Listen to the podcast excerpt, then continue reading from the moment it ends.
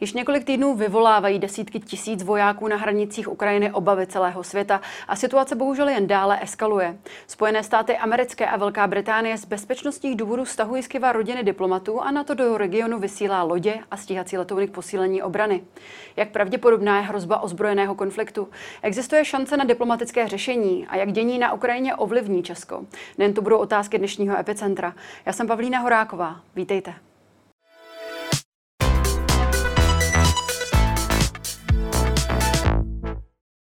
Ve studiu se mnou vítám odborného asistenta na katedře bezpečnostních studií Fakulty sociálních věd Karlovy univerzity a člena Pražského centra pro výzkum míru Jana Ludvíka. Dobrý den. Dobrý den.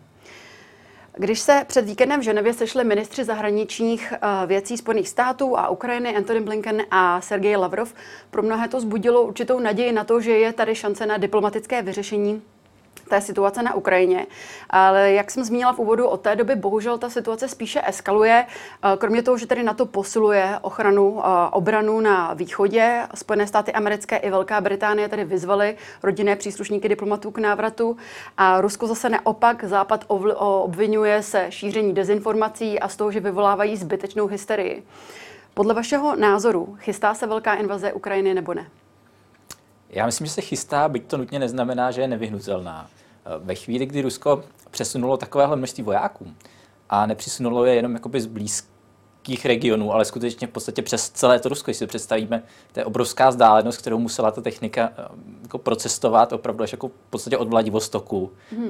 k Ukrajině, tak eh, to asi není jenom signál. A i to, co jakoby tam vidíme, tak, tak odpovídá něčemu, co bychom čekali, že uvidíme, když probíhá příprava na invazi, což nezbytně neznamená, Eh, že o ní bylo rozhodnuto. Když se podíváme na třeba jakoby jiný situace, když se Spojené státy chystaly eh, zasáhnout v Iráku v roce 2003, tak taky do poslední chvíle se jednalo, do poslední chvíle se doufalo, eh, že by k tomu rozhodnutí diplomatickému mohlo dojít. Takže my vlastně v tuto chvíli jako nevíme, jestli, jestli už jakoby tady bylo nějaké rozhodnutí o invazi, nebo jestli to rozhodnutí nebylo. A vlastně z toho, co se děje, to nedokážeme rozlišit, protože ten signál tam prostě není a obě vysvětlení jsou jako možná. Takže když byste to shrnul, dá se tedy vůbec říci, zda dojde k tomu ozbrojenému konfliktu, nebo je tady opravdu ještě existuje ta šance na to diplomatické řešení? Šance existuje. Na druhou stranu, já jsem trošku skeptický, protože ty pozice těch dvou stran se zdají být uh, hodně nekompatibilní a nezdá se, že ani jedna by byla ochotná z nich nějakým zásadním způsobem ustoupit. Uh, Západ při tom Rusku v těch jednáních minimálně z těch informací, které, které, které unikly, uh, nabídl minimálně jako část těch jejich požadavků, nabídl nějakým způsobem moratorium na vstup Ukrajiny do NATO. Ono se to, určitě by se to nějaké té jako smlouvě nebo dohodě eh, neřeklo tak, že Ukrajina nesmí stoupit do NATO, to by se nějak obsalo, protože Západ zase jako nechce eh, vypadat jako ten, kdo prohrál. Nikdo nebude chtít vypadat hmm. jako ten, kdo prohrál a zároveň se jako všichni manipulovali do situace, kdy eh, to nebude snadný najít situaci, aby obě strany mohly prohlásit, že vlastně vyhráli. Hmm. A, a to Rusko naopak na to nekývlo. A pořád artikuluje i ty požadavky, které se zdají, že prostě Západ v žádném případě nemůže, nemůže akceptovat, zejména ty eh, na omezení vůči uh, novým členským státům na to, že by v nich uh, nemohly být rozmístěny jednotky, případně vojenský materiál ze starých členských států. To, to Rusko musí vědět, že zároveň je prostě pro Západ absolutně nepřijatelné. Hmm. Vy jste to trošičku už právě načal. Ono, eh, Spojené státy americké a spojenci vůbec pošlou písemnou reakci na požadavky Ruska. Měla by, měla by být hotová, měla by být připravená, předána příští týden. Um, pojďme tedy prosím schrnout tedy konkrétně, jaké mm-hmm. jsou ty požadavky, uh, které Rusko zneslo. Mm-hmm. Když to trošku zjednoduším, tak v podstatě je můžeme schrnout do tří. První z nich je žádná Ukrajina v NATO. Byť říkám, je to samozřejmě jako obsané diplomatickým jazykem, ale reálně to znamená toto. Druhý požadavek je, stáhneme, respektive nerozmístíme ani jedna strana. Je potřeba říct, to platí jak pro Rusko, tak, tak pro Západ rakety středního nebo krátkého doletu v takové vzdálenosti k té druhé straně, aby ji mohly ohrozit. Existence těchto těch raket středního doletu byla až do prezidentství Donalda Trumpa zakázána smlouvou, kterou v 80. letech uzavřeli Reagan a Gorbačov. Byl to jeden z těch jako největších průlomů na konci studené války, když jako bylo vidět, že ta studená válka opravdu umírá a, a ty dvě strany se mezi sebou jako dokážou rozumět dohodnout. Rusko tu smlouvu trošku porušovalo, zároveň si stěžovalo na to, že Spojený státy taky lehce porušují. Tam, to je, tam ta ruský porušování je jasnější, to americké je takový sporný. Mm-hmm. A, tam se jednalo o v podstatě to, že ty a, zařízení americké protiraketové obrany teoreticky, říká Rusko, můžou být použity pro ty rakety středního doletu. A Rusko naopak jako mělo, má rakety, nebo mělo rakety, a, které technicky překračují ten maximální dosah, který byl tou smlouvou ještě povolen. Hmm. Proto to Spojené státy vypověděli. A Rusko zdá se, se tohle té vojenské techniky ho velmi bojí. Ono k tomu má historickou zkušenost. Eh, ta historická zkušenost mimochodem pramení právě z 80. let, kdy Vladimír Putin eh, profesionálně začal růst. On hmm. začal růst v KGB ve východním Německu v době, kdy KGB velmi sledovala, jak na to rozmístí rakety středního doletu než uzavřeli tu smlouvu, o které se mluvil Reagan s Gorbačovem. Zná, to je jako další jejich požadavek a ten poslední je právě ten nejkontroverznější, to je, eh, je to formulováno tak, že ani Rusko, ani staré členské státy na to nebudou rozmístěvat jednotky v jiných evropských zemích, eh, kde nebyly před rokem 1997. Technicky to znamená, že by na to nemohlo rozmístit v případě potřeby posily z těch starých členských zemí v nových členských zemích. Ono i v tuto chvíli zase není tak moc těch vojáků ze starých členských zemích. Hmm. Máme v Pobaltí a v Polsku v každé z těch zemí v podstatě po jednom mnohonárodnostním praporu, což dohromady dává asi 4-5 tisíc vojáků. To nejsou nějaká jako obrovská čísla třeba ve srovnání s tím, co teď Rusko hromadí kolem Ukrajiny, ale samozřejmě je to citlivé a, a potřeba říct, že aby se na něco takového vlastně, taková smlouva mohla uzavřít mezi, mezi NATO a, a Ruskem, tak by tu smlouvu samozřejmě museli jako schválit ty Balti. Mm-hmm. A to prostě nedává smysl. To Rusko musí vědět, že i kdyby se dohodlo se Spojenými státy, tak Balti nikdy nebudou souhlasit mm-hmm. s tím, že tyhle e, ty síly musí, musí odejít. Tak vzhledem k tomu, že právě některé ty požadavky jsou skutečně, e, řekněme, nesplnitelné, co si od toho tedy hmm. Vladimir Putin slibuje? Protože eh, jde o to, že se s nějakým způsobem testuje hmm. jakoby síla aliance hmm. versus síla Ruska. Nebo o co hmm. tady jde? Myslíte si, že očekává opravdu reálnou změnu? To je velmi dobrá otázka. A možnosti jsou dvě, respektive byly dvě a já bych se teď už přiklonil v podstatě k jedné z nich. Ta původní možnost byla, uh, že je to nějaký maximalistický požadavek, se kterým přicházíte do jednání, abyste měla možnost ustoupit. Hmm že tady ten poslední bod, o kterém jsem říkal, že Rusko ví, že je nepřijatelný, v nějaké fázi toho jednání hodí teda na stůl a řeknou, dobře, uh, milí partneři, tak my tedy na tomto trvat nebudeme, pojďme to nějakým způsobem omezit, pojďme to třeba omezit na tu protiraketovou obranu, uh, která Rusko reálně hodně trápí, zatímco reálně čtyři prapory eh, sil na to v Pobaltí a v Polsku Ruskou můžou být, řekněme, ze strategického hlediska lehce ukradené, protože tam ten nepoměr se furt jako obrovský, to je nějak neohrožuje. Mm-hmm. Ale zdá se, že oni nejsou připraveni v těch jednáních tohle obětovat. Zároveň ty zprávy, které máme z jednání, jsou takové, americký analytik Michael Kaufman, jeden z největších odborníků na současné Rusko, to popsal tak, že, že to vypadá, že šéf ruské delegace vlastně sám neví, o co Rusku jde. Mm-hmm. A je možné, že ruské ministerstvo zahraničí někdy bývá tím posledním, komu to prezident Putin řekne. A a že oni jednají a úplně sami nevědí, čeho mají dosáhnout. Potom je těžké ale dosáhnout nějaké dohody. Mm-hmm. Myslíte si, že se jedná o nějaké posílení jeho moci? Přiznám se, že nejsem do té míry odborník na domácí politiku mm-hmm. Ruska. A abych to dokázal kvalifikovaně zhodnotit, z toho, co vím, si nemyslím, že byť Putinova popularita jako trošku klesla, tak že by byla jeho moc nějakým zásadním způsobem ohrožena a uh, musel být až do tak extrémní situace, že riskuje válku uh, se Západem, mm-hmm. proto aby si zachraňoval domácí pozici. Hmm. Myslíte si, že uh, je na to jednotné v tom, jakým způsobem tuto situaci řešit? Dostatečně jednotné, řekněme i. Určitě není. Mm-hmm. Naopak jak, jak, tady jaké jsou ty pozice?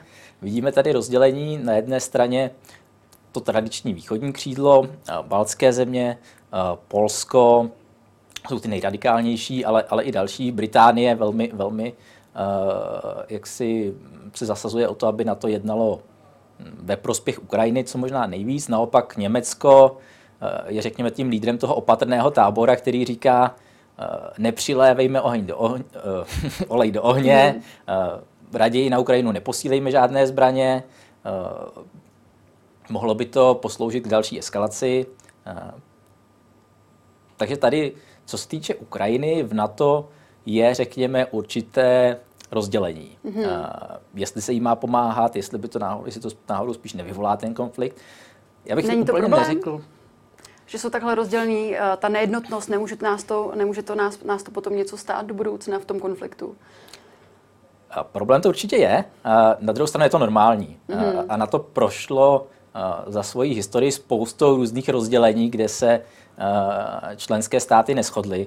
Ten skutečný problém by to byl, kdyby jsme se nedokázali shodnout ohledně společné obrany členských zemí. Je potřeba říct, že dneska je Ukrajina trošku jakoby v těch, kteří ten spor vidí hodně normativně, hodně v tom, že Rusko je zlé a Ukrajina je hodná, tak to vidí, tak je Ukrajina prezentována vlastně, že je tím naším spojencem, ale mm je potřeba vnímat, že ten formální závazek tam není. V České republice to tak jako jsme na to citlivější, čím dále na východ, tak tam je ta citlivost ještě větší, protože jsme do jisté míry bezpečnostně závislí na tom, aby byl ten, řekněme, mezinárodní řád, který je nepsaný, ty jako mezinárodní pravidla jsou jako nevynutitelná, ale nějakým způsobem se roz, respektují, mm-hmm. tak aby tohle platilo. Uh, protože my bychom mohli být další. Uh, respektive ty Balti jsou jakoby na prvním místě za tou mm-hmm. Ukrajinou, potom ti Poláci se cítí ohrožení, my jsme ještě furt jako dost daleko, ale, ale taky u nás to trošku je. V Německu, ve Francii oni vědí, že oni nebudou nikdy další. Mm-hmm. To mocenské rozložení přes to, že Rusko dokáže ze své ekonomiky vyždímat až překvapivě jako silné vojenské zdroje, mm-hmm. tak Eh, nikdy nebudou takové, aby reálně ohrožovali okupací Německo nebo Francii. Mm-hmm. Roz, rozhodně ne jako v dalších, eh, v takovém horizontu, který dokážeme, dokážeme předvídat. Hmm. Ale my bychom ohrožení mohli, že by se mohla opakovat minulost? Asi reálně nemyslím, že my bychom mohli být ohroženi, ale je pravda, že třeba ty baltské státy ano. Hmm. A tam už máme ten smluvní závazek v to, že, že ty baltské státy budeme bránit mm-hmm. v případě, že by tam došlo k nějakému ozbrojenému konfliktu. Pan ministr zahraničních věcí Jan Lipavský řekl, jsme připraveni podpořit sankční režimy, které by byly uplatněny vůči Ruské federaci. Americký prezident Joe Biden hovoří v případě právě invaze Ruska na Ukrajinu o dosud nevýdaných ekonomických sankcích. Co si pod tím můžeme představit? A upřímně řečeno, já jsem skeptický. Mm-hmm. S mhm. ekonomickými sankcemi je několik problémů. A ten úplně největší problém s ekonomickými sankcemi je ten, že prostě moc nefungují.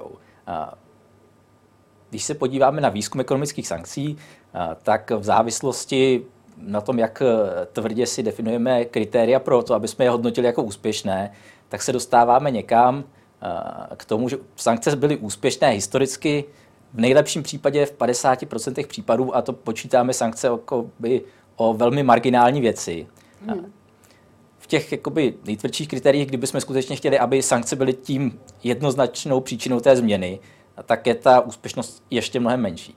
Navíc sankce nám, ta úspěšnost sankcí eh, nastává v podstatě ve třech případech, nebo to, co tomu napomáhá, jsou tři případy. Eh, pokud teda ty zájmy nejsou úplně velké, eh, toho, kdo je sankcionován, případně pokud ten, kdo je sankcionován, je spojencem toho, kdo na něj ty sankce uvaluje. No to zní paradoxně, mm-hmm. ale používá se to. Například Spojené státy uh, použili nebo hrozbu sankcí vůči, vůči Jižní Koreje, aby uh, opustila svůj jaderný program. A Jižní Korea to udělala, protože věděla, že to je její spojenec a, a ve chvíli, kdy tenhle problém mezi sebou vyřeší, tak se jí to nevrátí. Tak jako by mm-hmm. nepřijde další hrozba sankcí, něčeho dalšího. Oni věděli, že když ten uh, jaderný program ukončí, tak to bude v pohodě. A, mm-hmm. a ta třetí věc je, kdy sankce fungují docela dobře, je vůči demokratickým státům. Bohužel Rusko není ani náš spojenec, ani není demokratické a ani se nezdá, že to, o co by mu šlo, by Rusové vnímali jako sekundární národní zájem. Takže ta perspektiva, že by sankce uspěly ve změně ruského chování, není úplně velká. Mm-hmm. Přesto o jakých konkrétních sankcích se tady bavíme? Co konkrétně by, by, by, by mohlo vyvolat to, že Putin tedy uh, řekne, dobře, já ustoupím? No, veřejně vlastně nevíme. Mm-hmm. A to nám možná jako naznačuje, že uh, spekuluje se teda o tom, že by se Rusko mohlo uh, vyloučit z, uh, ze SWIFTu, z toho mezibankovního spojení. Mm-hmm což by byla taková jako nejpřísnější, nejpřísnější varianta, ale samozřejmě by taky měla ekonomický dopad na všechny ostatní, kteří s Ruskem obchodují. Zmiňují se i možnosti, řekněme, v té oblasti energetiky, ale tam si myslím, že reálně se spíš diskutuje o tom, že Rusko uzavře ty kohoutky, než že my bychom hmm. uzavřeli ty kohoutky a řekli, my od vás nebudeme nakupovat. Což ale zároveň jako jedna z mála věcí, ve kterých bychom jakoby mohli na Rusko aplikovat nějakou, nějakou jako sil, jako silnou Jaký ekonomickou nátlak. bolest, aby jim na hmm. tom záleželo. Jinak vlastně toho moc není. Rozhodně to není tak, že není to nic, co bychom si řekli, no tak to ty Rusy bude opravdu hodně bolet. Hmm. Jaké má možnosti právě Rusku potom na případné sankce reagovat? Vy už jste zmínil právě uh, dodávky plynu. Mm-hmm. Je tam ještě něco jiného, co, čím by zase oni zpátky mohli zatlačit? Oni by asi Stejně jako to udělali v roce 2014, respektive mm. u těch jako sankcí, které se přijímaly potom, uh, přijali nějaké protisankce, ale to je taková, řekl bych, uh, hra pro domácí publikum. My jsme si to nenechali líbit. To, co reálně státy dělají, když se na ně uvalí sankce, uh, tak to je ekonomická reakce. Oni si najdou nové obchodní partnery, případně začnou ty věci vyrábět doma, případně, řekněme, v těch sankcích jako podvádějí.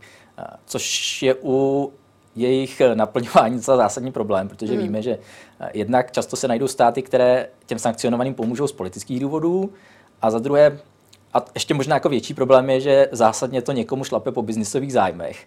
A obchodovat s někým, kdo je eh, tedy pod režimem sankcí může být velmi výhodné, pokud ty hmm. sankce dokážete obejít, protože prostě o to zvýšíte ten svůj zisk. A, a ty privátní zájmy tam nepochybně budou. A, což ještě snižuje tu efektivitu sankcí, jak jsem říkal. Je toho relativně málo, mm-hmm. co můžeme použít s výjimkou té energetiky, která by nás ale strašně poškodila taky. Mm. Zvlášť, když se podíváme na situaci kolem nárůstu cen, tak to, že ji ještě jako zvýšíme, byť třeba jenom trochu, nemusí být populární a to Rusko taky má možnost prostě hledat ty alternativy. Mm-hmm. Proto jsem z hlediska, z hlediska sankcí jakoby dost skeptický mm. v tom, že tady můžou něco zásadního dosáhnout. Nicméně ta situace opravdu neustále eskaluje a z té eskalace uh, viní právě Rusko-Západ. Je na to jednoduchá odpověď, jednoznačná odpověď, kdo za tou eskalací tedy vlastně stojí? No minimálně za tou současnou eskalací tak eh, je dost nefér vinit Západ. Mm-hmm. A tady bych to rozhodně jakoby neříkal.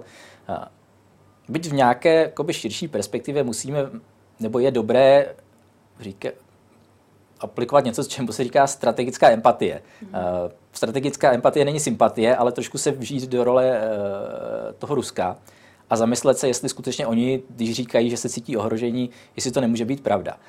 Zaznívá spousta argumentů, že to je prostě nesmysl, že na to se do Ruska nechystá vpadnout žádná invaze ve stylu jaksi hitlerovského Německa nebo Napoleona. To je dozajista pravda. Na to mm-hmm. určitě nechystá žádnou jako ozbrojenou akci proti Rusku. Ale když se zamyslíme nad tím, kolik známe lidí, kteří se bojí lítat, přestože to absolutně nedává smysl, víme, že letecká doprava je nejbezpečnější, tak bychom možná měli trošku jako zamyslet tím, jestli to prostě tak není, že ty státy se iracionálně bojí. Mm-hmm. A, mhm. a v takovém případě uh, je problém, protože ty věci, které děláme, aby jsme zastavili Rusko v případě, že je čistě agresivní a má nějaký jakoby, plán si uh, vybudovat novou sféru vlivu a obnovit sovětský svaz, tak přesně to, když jakoby, aby jsme tomu bránili, tak budeme posílat teda zbraně a vojáky na východ. Pokud je pravda to, že, se, že Rusko primárně motivuje to, že se bojí, tak to je přesně kontraproduktivní, protože Rusko uvidí, no tak tady je víc vojáků, my se, a my se budeme bát ještě víc, no tak už musíme něco dělat, protože uh, nám dochází čas, než sem těch jako amerických vojáků přijde víc. Mm-hmm. A vy se překláníte k jaké teorie? Bojí se Rusko? Ne, protože na mě to působí spíše, že Rusko ukazuje svoji hmm. sílu, protože chce třeba expandovat, chce se, chce se rozši, chce rozšiřovat svůj hmm. vliv, než to, že by se Rusko bálo, aspoň tak, který nevystupuje hmm. veřejně. Tak Rusko na druhou stranu jako artikuluje ty svoje obavy hmm. a e, některé z nich jakoby nejsou úplně neopodstatněné, protože Zatímco řekněme, ta logika vojáků na místě e, je jednoznačně ve prospěch Ruska, tak ta jednak celková logika toho, kdo těch vojáků má víc, eh, je na straně NATO. Mm-hmm. A na straně NATO je obrovská ekonomická převaha. Mm-hmm. Ve chvíli, kdyby se na to rozhodlo, že půjde do Rus- s Ruskem do nějakých uh, závodů ve zbrojení, tak je Rusko absolutně nemůže vyhrát. A Mm-hmm. Navíc probíhá technologický rozvoj, který se velmi dotýká fungování jaderného odstrašování. Jaderné odstrašování nám vlastně udržovalo během studené války mír mezi těma dvěma jasně znepřátelenými bloky, mm-hmm. protože věděli, že ve chvíli, kdyby došlo k velkému konfliktu, tak by je to mohlo oba zničit. A ty technologie dneska směřují k tomu, že eh, schopnost těch jaderných sil přežít nějaké nečekané napadení klesá. Ono je jako pořád ještě relativně velká, ale tím, jak klesá, zároveň Spojené státy budují protiraketovou obranu, tak Rusi to hodně znervózně, když si na to promítneme tu jejich paranoju, mm-hmm. která jako může nějakou jako reálně třeba desetiprocentní šanci, že budou přepadeni a nachytáni s kalhotami dole a odzbrojeni, eh, zvýšit pětinásobně, tak, eh, tak jo, oni se podle mě se jako bojí. Mm-hmm. To neznamená, že by nechtěli expandovat. To není, jako, to není nutně ne, jako nekompatibilní mm-hmm. a těch, v tom Rusku je taky víc proudů. My máme tendenci vnímat diktátorské režimy skrze toho diktátora. Mm-hmm autoritáře, který ovšem jako rozhoduje, protože to tak jako nevidíme ty procesy zatím, ale ze všech autoritářských režimů víme, že tam jako běží spousta různých střetů zájmových skupin. Stejně jako běží v demokracii, ale v demokracii běží relativně transparentně a, a ovlivňuje voliči. A v autoritářských režimech běží za scénou, lidi tam taky mají různé názory, prosazují si svoje osobní zájmy a jakoby část uh, toho ruského velení, vedení může mít jednu motivaci a druhá část může mít jinou. Mm-hmm. Vy jste zmiňoval právě ty zbraně. Amerika do toho regionu už mhm. poslala v pátek 80 tun zbraní, tento týden dalších 90 tun. Pobaltské země dodají zbraně také potřebné k obraně a naše vláda bude dnes řešit darování eh, dělostřelecké munice. Je toto ozbrojování právě tím správným krokem, nebo je to tedy ta nutná obrana, nebo je to právě přelévání oleje do ohně? Já říkám, primárně je to symbol. Mm-hmm. Je to symbol podpory, který říká uh, Ukrajině, my na vás nekašleme, uh, nám na vás záleží. Z vojenského hlediska teď už není šance změnit tu rovnováhu sil mezi Ruskem a Ukrajinou. Uh, tam je možné Ukrajině pomoct v některých jako dílčích, řekněme, mezerách, které má, například ty protitankové zbraně, o kterých se hodně mluví, ale teď už je pozdě, aby Ukrajinci měli šanci nějaký sofistikovaný systém, který by se jim dodal, zavést do výzbroje armády. To by prostě nefungovalo. Hmm. Aby se s ním nestačili se cvičit, nestačili by ho integrovat k těm, vůči těm ostatním zbraňovým systémům. Zároveň, přestože toho, co se tam teď posílá, není úplně málo, tedy si představíme, jestli jste říkala 80 tun, 90 tun, to je, to je dobrý způsob, jak to ty státy prezentují přesně jako symbol. Když si, jako tank váží 50 tun, Mm-hmm. tak aby jsme měli trošku jako představu, co to vlastně 80 tunů, to zní hrozně moc, ale vlastně to jako až, tak úplně moc jako není. Jo. Mm-hmm. Podle různých údajů tady se do blízkosti ukrajinských hranic stahlo těch až 100 tisíc hmm. ruských vojáků. A i vzhledem k tomu zvýšenému ozbrojování, o kterém jsme tady hovořili, dá se tady z toho všeho nějakým způsobem usuzovat, jakou formu by ten útok mohl mít, případný útok? No, dá, respektive dá se z toho usuzovat ta maximální forma. Vždycky, jako když můžete udělat víc, tak můžete udělat i míň. Mm-hmm. Nedává to nutně smysl uh, jakoby mít víc, ale v podstatě s tím, kolik už Rusko schromáždilo vojáků kolem, uh, respektive techniky kolem, kolem Ukrajiny, tak v případě, že uh, je skutečně jako doplní už jenom některými dílčími věcmi, tak v podstatě má sílu na to, aby celou Ukrajinu si podrobilo respektive aby celou tu Ukrajinu, jako ta invaze prošla celou Ukrajinou, mm. to nutně neznamená, že snadno získají kontrolu nad celým tím územím. Eh, ve chvíli, kdyby se jim Ukrajinci nějakým způsobem postavili na odpor, eh, myslím jako obyvatelstvo, ale, ale to, co tam je, tak to je mnohonásobně víc, než kolik bylo použito eh, na operaci vůči Krymu. Je to mnohonásobně víc, než kolik bylo použito době těch nejintenzivnějších bojů na Donbasu. V podstatě téměř celá ruská armáda, respektive ty její manévrové prvky, jsou dneska uh, přesouvány do blízkosti Ukrajiny. Uh, u některých těch jednotek, třeba z toho uh, dálného východu, ještě nebyly posu, uh, přesunuty celé osádky, ale na druhou stranu například u Kazachstánu jsme viděli, že to Rusko umí udělat velmi rychle.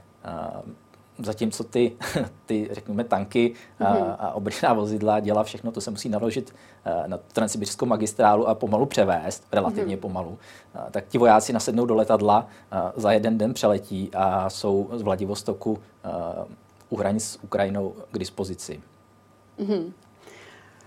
Na, na tom poli toho vyjednávání vnímáme dva velké hráče, a to je Rusko a Amerika. Mě by zajímalo, nejedná se tady do určité míry o Ukrajině bez Ukrajiny, o nás bez nás.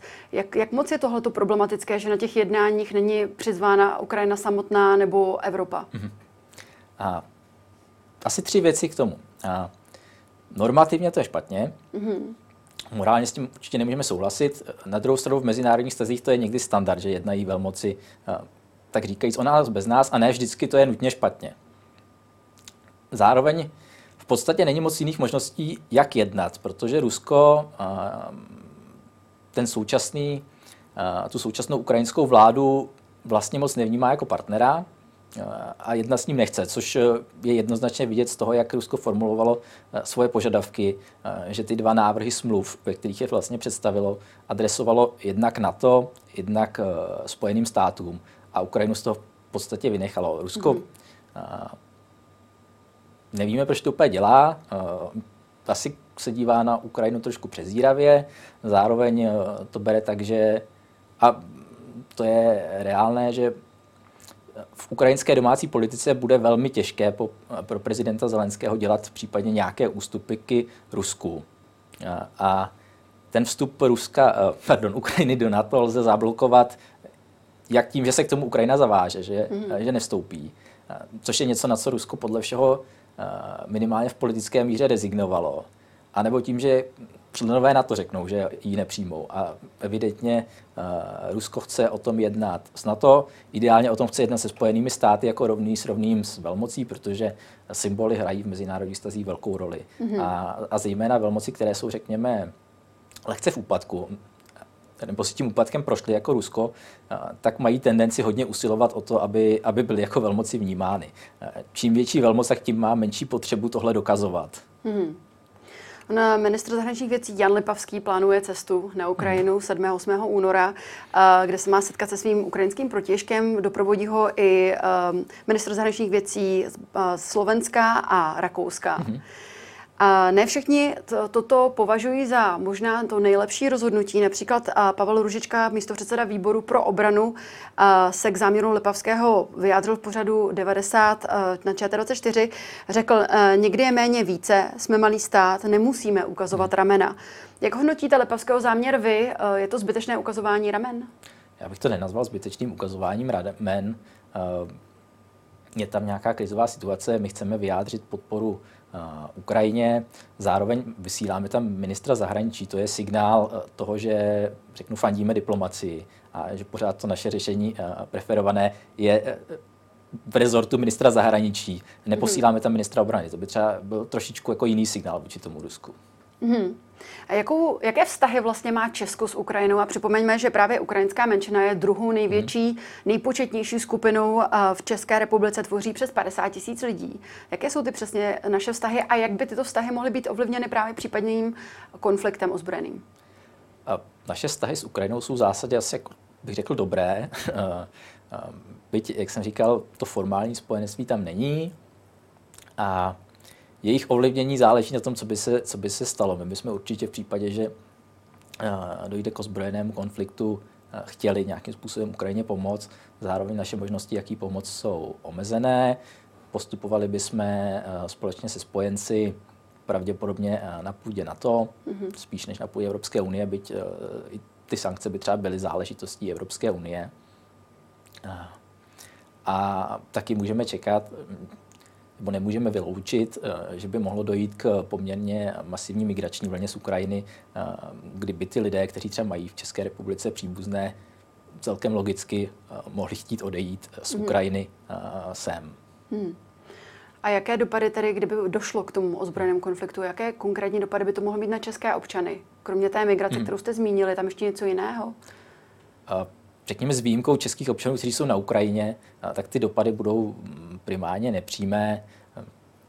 Záleží na tom, jak, jak by to Rusko vlastně postupovalo. Mm-hmm. Jak by se tam ten konflikt vyvíjel, jestli by e, to byla, řekněme, nějaká jako krátká válka, ať už e, jako vyřešená rychlým vítězstvím Ruska e, nebo politicky, anebo jestli by tam došlo k nějakému jakoby dlouhodobému konfliktu, kde by to násilí jakoby eskalovalo, přelívalo se.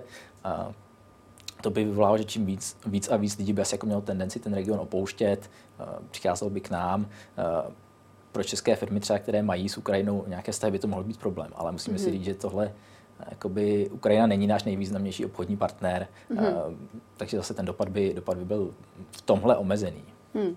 Poslední otázka. Je mi jasné, že nemáte křišťálovou hmm. kouli, ale kdybyste měl na základě těch informací, které doteď máme dostupné, kdybyste měl zhodnotit ten vývoj v těch následujících dnech, řekněme měsících, co očekáváte?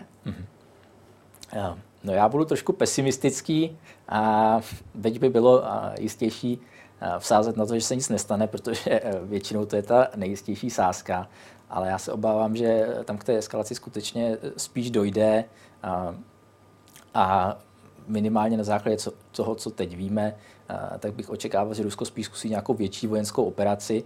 Eh, jejíž cílem by byla eh, porážka toho současného ukrajinské, té současné ukrajinské vlády, možná i završená třeba okupací Kijeva, něco ve stylu, řekněme, Iráku v roce 2003, kdy Rusko bude skutečně chtít dát Ukrajincům, řekněme, lekci, ukázat jim, nás musíte brát vážně. Mm-hmm. Západ vám stejně nepomůže.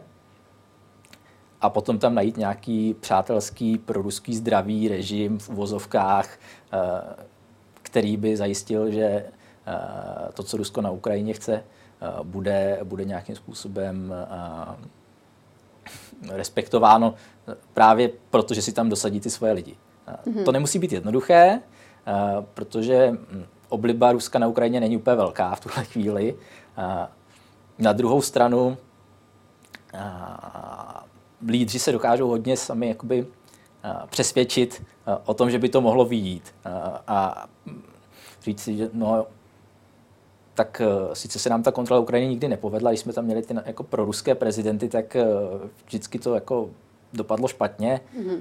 Ale to není problém, že bychom Ukrajinu nemohli kontrolovat. Problém je v tom, že jsme to udělali, že jsme to udělali špatně, že jsme tam vybrali nějaký jako nešikovný mm-hmm. uh, uh, představitele. Pojďme vybrat nějakého jako lepšího, silnějšího, třeba zrušit uh, demokracii na Ukrajině, vybrat tam nějakého jako diktátora, kterého tam dosadíme a ten nám to tam pohlídá. A toto, co popisujete, v jakém časovém horizontu si myslíte, že by Rusko se k něčemu takovému mohlo opravdu odhodlat? Bavíme se o týdnech nebo se bavíme o měsících? Předpokládejme, že v řádu měsíců, krátkých spíš, mm-hmm. bychom tohle viděli. Ono Rusko nemůže tam ty vojáky udržovat věčně. To nějakým způsobem tu armádu bolí, ona necvičí, nedělá jiné věci, které by dělat měla. To je mimochodem jeden z důvodů, proč Ukrajina ještě třeba plně nemobilizovala mm. svoje síly, protože prostě to nejde udržet věčně. A oni musí nějakým způsobem se, se rozhodnout, nebo za to budou platit. Tolik Jan Ludvík z Centra pro výzkum míru. Já vám děkuji, že jste se na nás dnes udělal čas a někdy příště na viděnou. Na viděnou. A to už je z dnešního Epicentra vše. Já jen připomenu, že záznam tohoto dílu společně s těmi ostatními naleznete jako vždy na blesk.cz.